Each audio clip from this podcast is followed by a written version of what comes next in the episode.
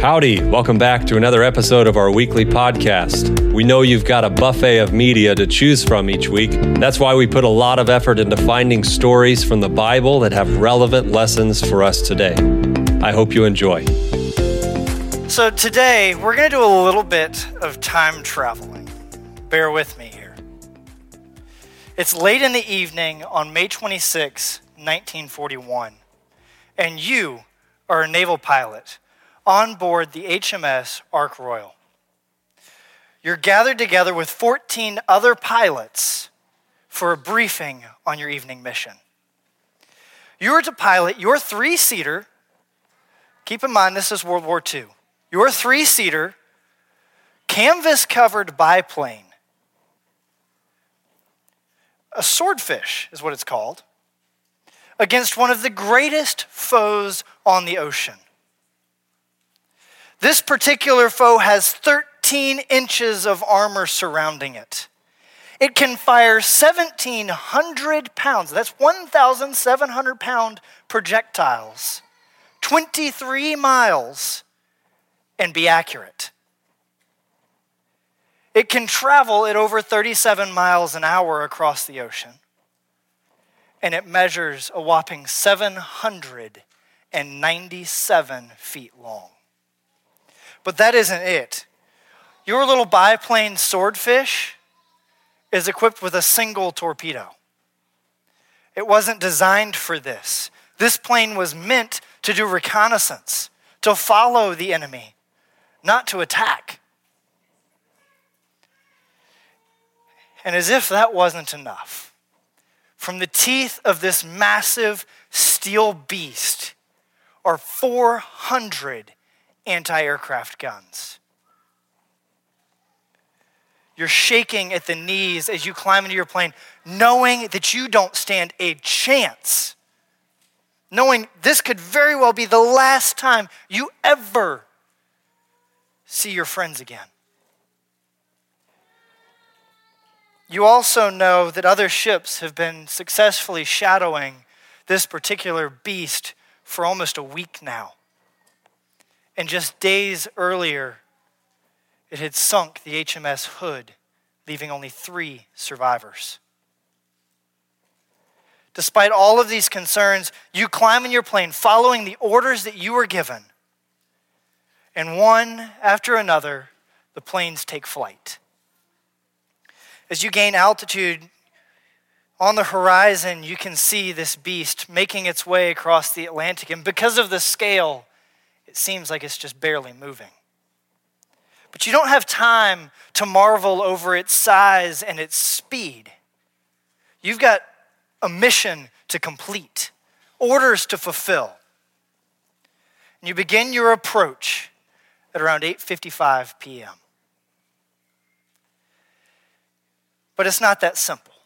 As you approach, the air is filled with such a barrage of anti aircraft artillery that you can't hardly fly.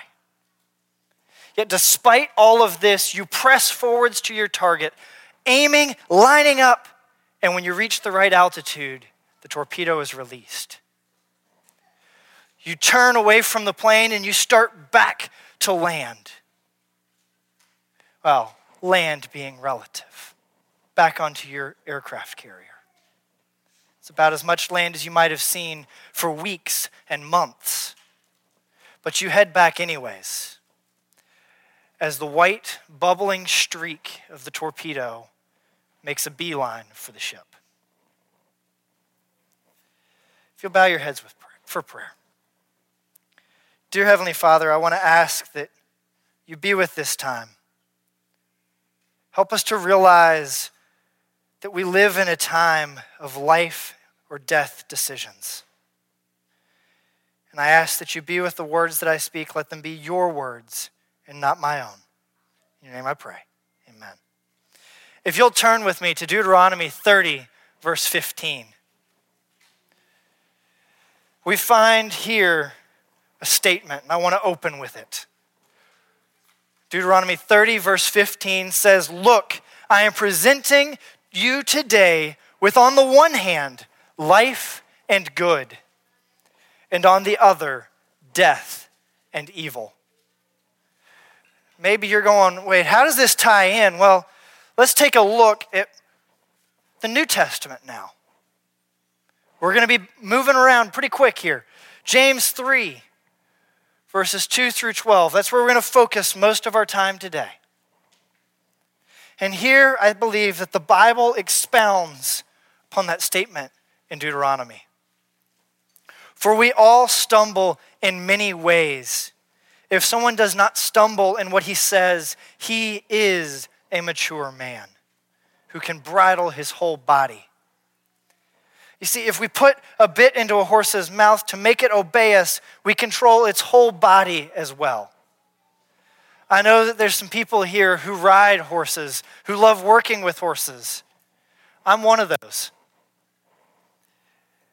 There's nothing more terrifying than trying to get a horse to obey without a bit in its mouth and not knowing the horse. With a bit, you can steer the entire horse. You can tell it which way to go. You can make it stop. You can communicate such a broad range of things just through this horse's mouth, and it controls its whole body. Now, verse 4 continues And think of a ship. Although it is huge and driven by strong winds, the pilot can steer it wherever he wants with just a small rudder. The rudder. The rudder. Hit, exclaims the radio man of your plane. And you jump, startled and surprised. What, what do you mean hit? Or we hit? Well, you continue flying, so you assume that you haven't been hit catastrophically and all of the planes that had taken off with you return and land successfully and safely. But the results of that risk that you and your comrades have taken appears minimal at best. There were only a few hits and no damage. The ship hasn't sunk, there's no fire. But little to your knowledge, this great beast, the German battleship, the Bismarck, is left turning loose clockwise circles through the Atlantic Ocean as other British warships close in on it. The Bismarck would sink the next day, May 27, 1941, claiming over 2,000 lives. But what set in motion this catastrophic sinking? Why did the greatest battleship of its time sink to the bottom of the ocean? Let me give you a hint. It was set in motion by a biplane. You see, a single torpedo was dropped and struck the steering gear of the Bismarck, disabling it, leaving it turning circles there was nothing they could do. In fact, we're told, based on what was passed along by some people familiar with that ship, that an individual, an officer, came to the admiral of the ship and went, What do you want me to do with this ship? Do you want me to just blow the rudder off? Maybe then we can get somewhere, knowing that they weren't getting very far. In fact, their speed had been reduced from 37 miles an hour to a mere 15. Their destroyers edged ever closer while the steering gear was jammed. And after further bombardment and torpedo strikes, the Bismarck was sunk.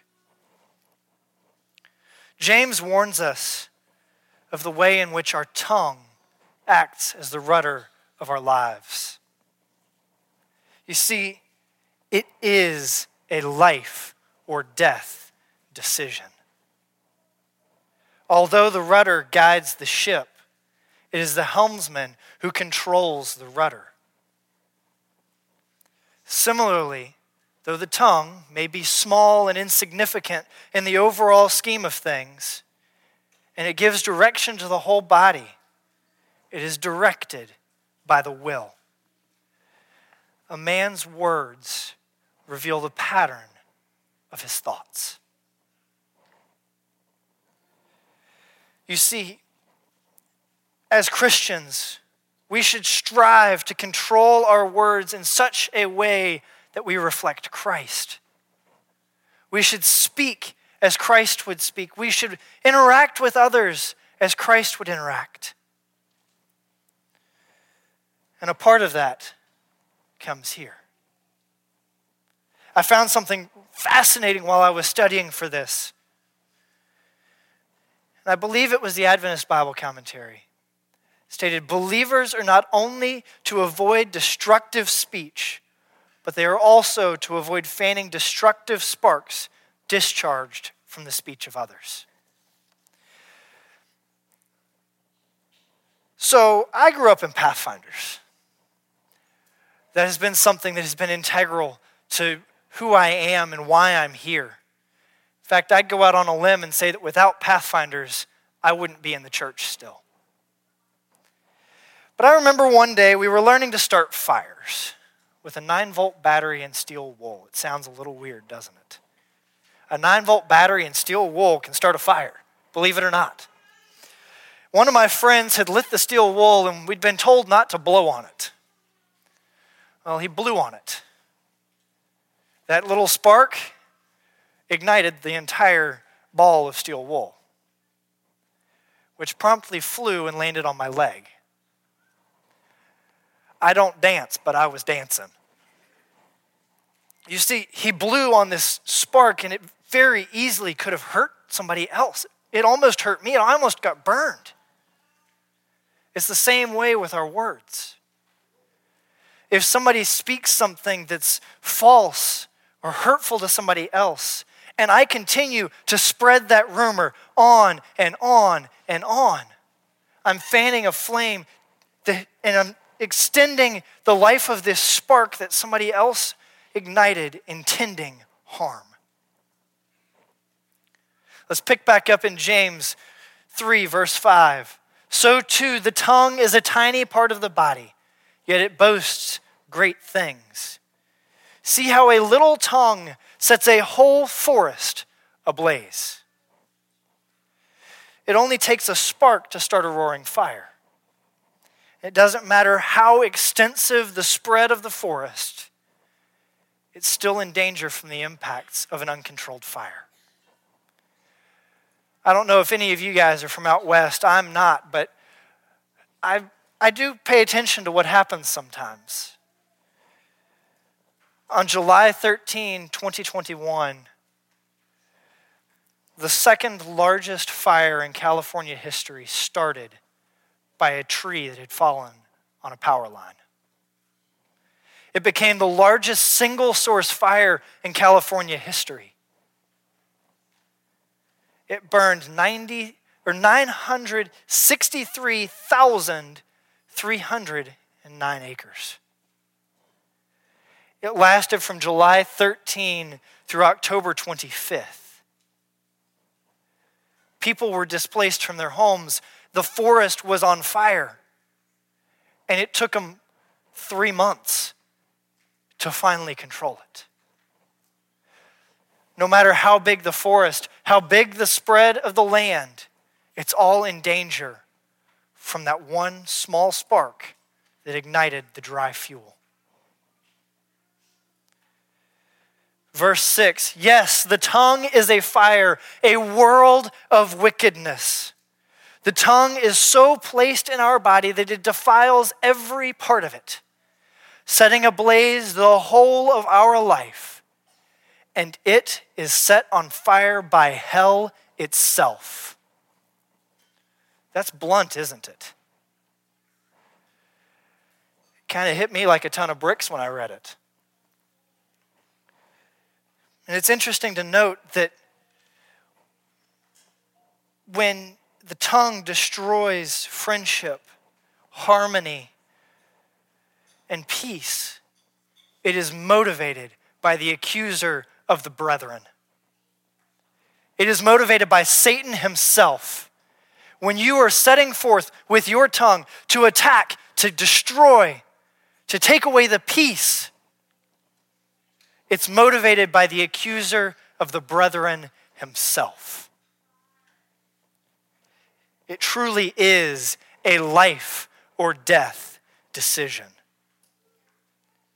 Verse 7 says, For people have tamed and continue to tame all kinds of animals, birds, reptiles, and sea creatures. But the tongue, no one can tame. It is a stable and good thing. Is that what it says? No.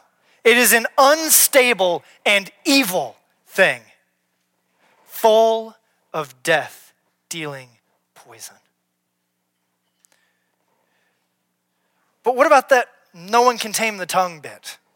Let's talk about that. What is an untamed tongue? Well, the Bible calls it an unstable and evil thing. Let's start there. But it's also interesting to note that this same phrase, literally the tongue of evil, which in Judaism refers to gossip, backbiting, rumor mongering, slander, and other misuses of speech. In fact, in Judaism, according to the Talmud, it's one of the things that a Jew should give his life up for rather than commit. For them, it bears the same weight as idolatry, sexual immorality, and murder. This is serious. The Bible tells us it's serious. In fact, one could even look at this tongue of the evil as a person who takes God's name in vain, as seen in the Ten Commandments. One should note that this idea of speaking God's name in vain or taking the Lord's name in vain could also be using his name to justify one's actions. In fact, you could sum it up as an attempt to claim that God has authorized an attack on individuals or their faith. But that's not what this sermon's about. So, what about that never being able to tame the tongue part?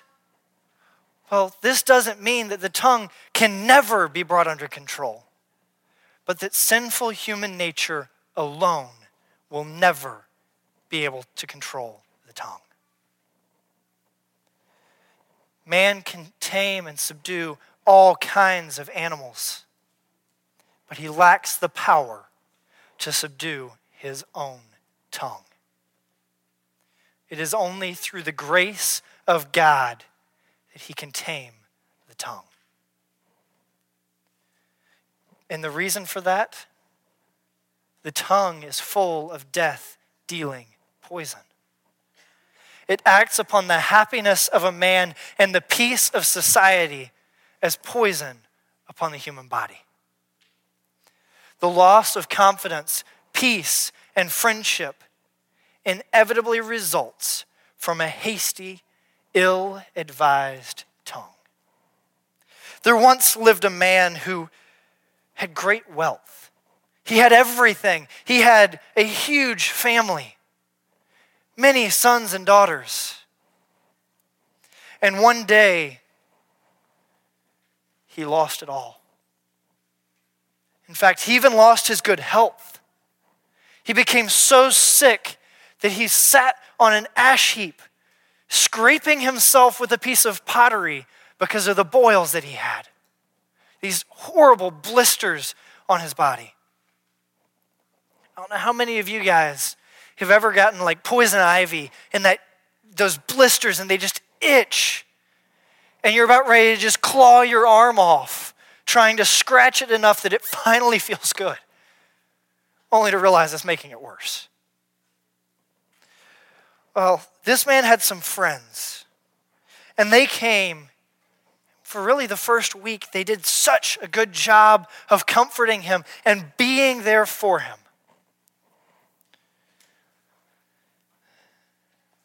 But they had it all wrong. They accused this man of hiding something from God, claiming that he was perfect, that there was nothing kept secret. And yet, they told this man, Surely you've sinned against God and are hiding something from him. How dare you do it? This is why God has done this to you. You're lying to God.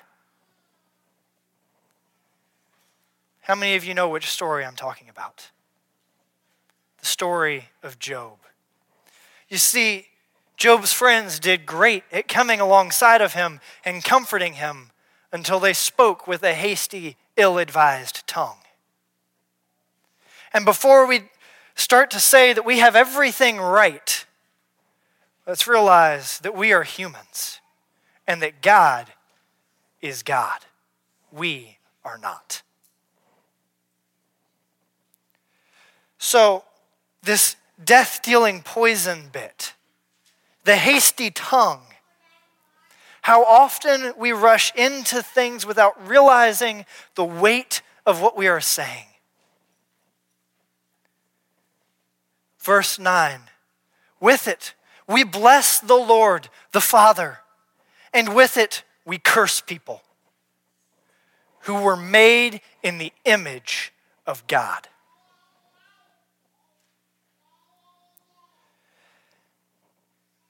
Jesus tells us that evidence of being a true Christian, a true follower of Him, a true believer, comes from blessing your enemies, from loving your enemies. As I heard it put one time by, I don't know if any of you guys know Pastor LeClaire Litchfield. He said, kill them with love. Love them so much that it changes them. You see, Jesus sets an example in his temptation. When Satan comes to him, trying to tempt him, trying to get him to fall, he brings scripture. And yet, Jesus doesn't turn around and give this railing accusation against him, cursing Satan and condemning him to where he does belong. Here's why Cursing springs from hate, and it exhibits the very spirit of the accuser of the brethren. It is a life or death decision. Out of the same mouth come blessing and cursing. Brothers, it isn't right for things to be this way. James points out that a man may be double tongued and double minded. You could say it as speaking one thing and living another. And those, some of the believers that James wrote to, were living this double minded life, this double tongued life, in which they cursed men and blessed God. He does not provide ground for the other believers to attack and to mistreat them. Rather, he calls others to love those who are struggling and to lovingly encourage them to repent and change. Though some of the church members to whom James wrote to were guilty of cursing men and blessing God, he still treated them with affection. Last night, as I was wrapping up my prep for this sermon, God kind of smacked me.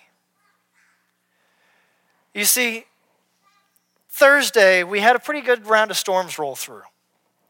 And I had just gotten out of something at school, and I wanted to get home before it started raining. For those of you that don't know, in Collegedale, we had a train derailment over the Christmas break. I got behind somebody who decided to stop in the middle of Apison Pike and look at the train derailment. As the storm's rolling in, there's lightning popping, thunder rolling, the wind's blowing. I can feel it pushing my car a little bit. And I want to get home. And so in my car, I start to myself talking about this person. You need to just drive. Why don't you drive? It's about to rain. I want to get home. And then we proceeded down the next two miles of Apison Pike at a whopping 20 miles an hour. Needless to say, I didn't make it home before the rain. But I think that God was teaching me a lesson here. You see, every day I try to make an intentional effort to thank God for the blessings that He's given me and to praise Him, to bless God. But was I really blessing God in that moment? Here I am, so determined that I don't want to get wet, that I'm willing to badmouth another driver, not to their face, which I would say is even worse, because then it sits inside and it festers and it becomes something ugly and bitterness sets in. But I think there's more there.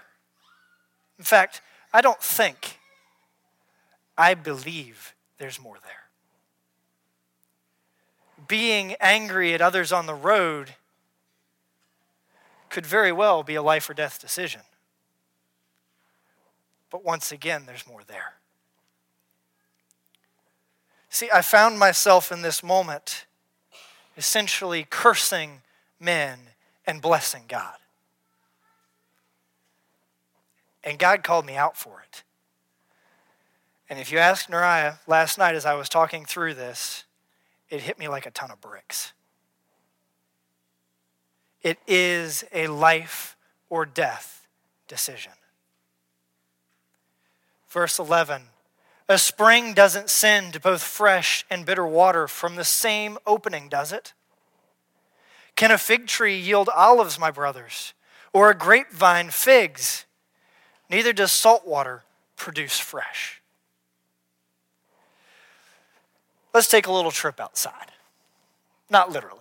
I'm not going to make you get up and walk out the door. I might get in trouble with the sound guys, and you guys might not be able to follow me quite as well. It might be more of a distraction.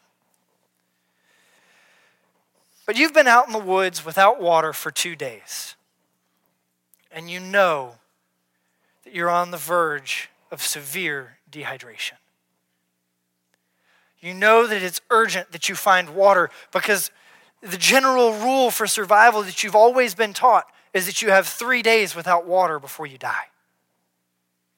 So you begin this search, and as you trudge through the woods, you hear the gurgling of running water. You start jumping up and down for joy. You might even do a little bit of a dance, thanking God for sending you water and you walk over to the spring and you take a scoop of water and you drink out of your cupped hands and you spit it out. It's salty. And all of your training, all of your instinct tells you that this salty water will only dehydrate you worse. And you know that there's no physical way for fresh water to come out of that same spring. So you begin to journey to find another spring, and eventually you find one, and it's fresh water. You thank God because you and all of those who are with you have been saved. Even though there's no physical way for salt water and fresh water to flow out of the same spring, how often do blessings and curses flow from the same mouth. How often do we turn to our friend and uh, say one thing and then do another, or we say blessings to the people that we love and that we care about, and those that might mistreat us, we're bitter and destructive and hurtful towards. This should not be the way that it is for a believer because it is a life or death decision. Proverbs 18, verse 21 tells us that the tongue has the power of life and death, and those who love it will eat its fruit. Let's unpack that a tiny little bit here. Used in harmony with the will of God to bless, to cheer, and to proclaim the gospel of the kingdom, the tongue can do great good. When you allow yourself to be filled with the grace of God, and beyond that, to be changed by the grace of God, it brings the taming of the tongue. And yes, at times we will all make mistakes because we are all sinful.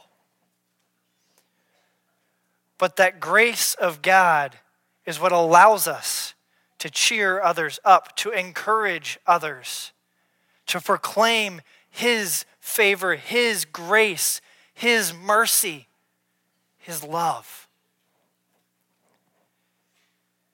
But those who love the tongue, who pamper it, who give it free rein, will do much harm.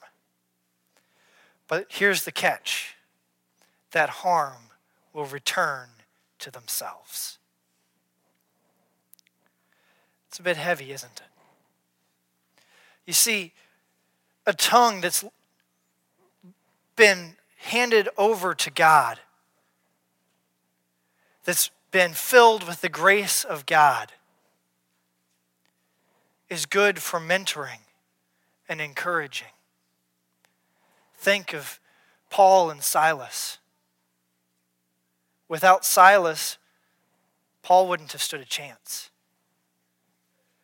But standing there before the early church, Silas gets up and goes, Listen to this guy.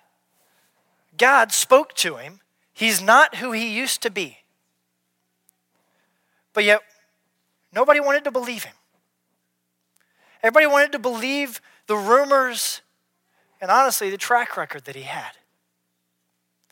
His name had been tainted by his past, and it led others to speak ill of him. Remember that hasty, ill advised speech? That's what happened. And how often do we today speak before we understand? How many of us, rather than listening, just hear to answer? I can tell you it's caused a lot of hurt for me. Most of us guys like to have the mentality of, I'll fix it. You got a problem? Tell me about it, I'll fix it. Am I the only one in that boat? I don't think I am. Okay, good. Rather than listening, I find myself hearing the words so I can give an answer, but not actually understand. And sometimes that means that those who I love and who I care about the most have to smack me upside the head. Sometimes a two by four is not enough, with a six by six or bigger, to finally get my attention and make me shut up and listen. Because I speak before I truly understand. And it causes hurt. And that hurt comes back onto me. For those of us who are younger, this might mean more, but I think it means so much for all of us. 1 Timothy 4, verse 12, Paul is encouraging Timothy. And he says, Don't let anyone look down on you because of your youth. Those of you who are young, you are the church of today. Not tomorrow, not of the future, of today. And don't let anyone look down on you because you are young. But here comes the charge that Paul gives. But on the contrary, set the believers an example in speech, behavior, love, trust, and purity. Deuteronomy 30, verses 19 through 20. I call on heaven and earth to witness against you today that I have presented you with life and death, the blessing and the curse. Therefore, choose life so that you will live, you and your descendants, loving the Lord your God, paying attention to what he says, and clinging to him. For that is the purpose of your life. It is a life or death decision. Therefore, choose life. Thank you so much for listening. We record these messages each week at the Seventh day Adventist Church in Adairsville. And if you're ever in the area, we'd love to see you. Stop in and say hi and enjoy some good Southern food with us. We'll see you next week.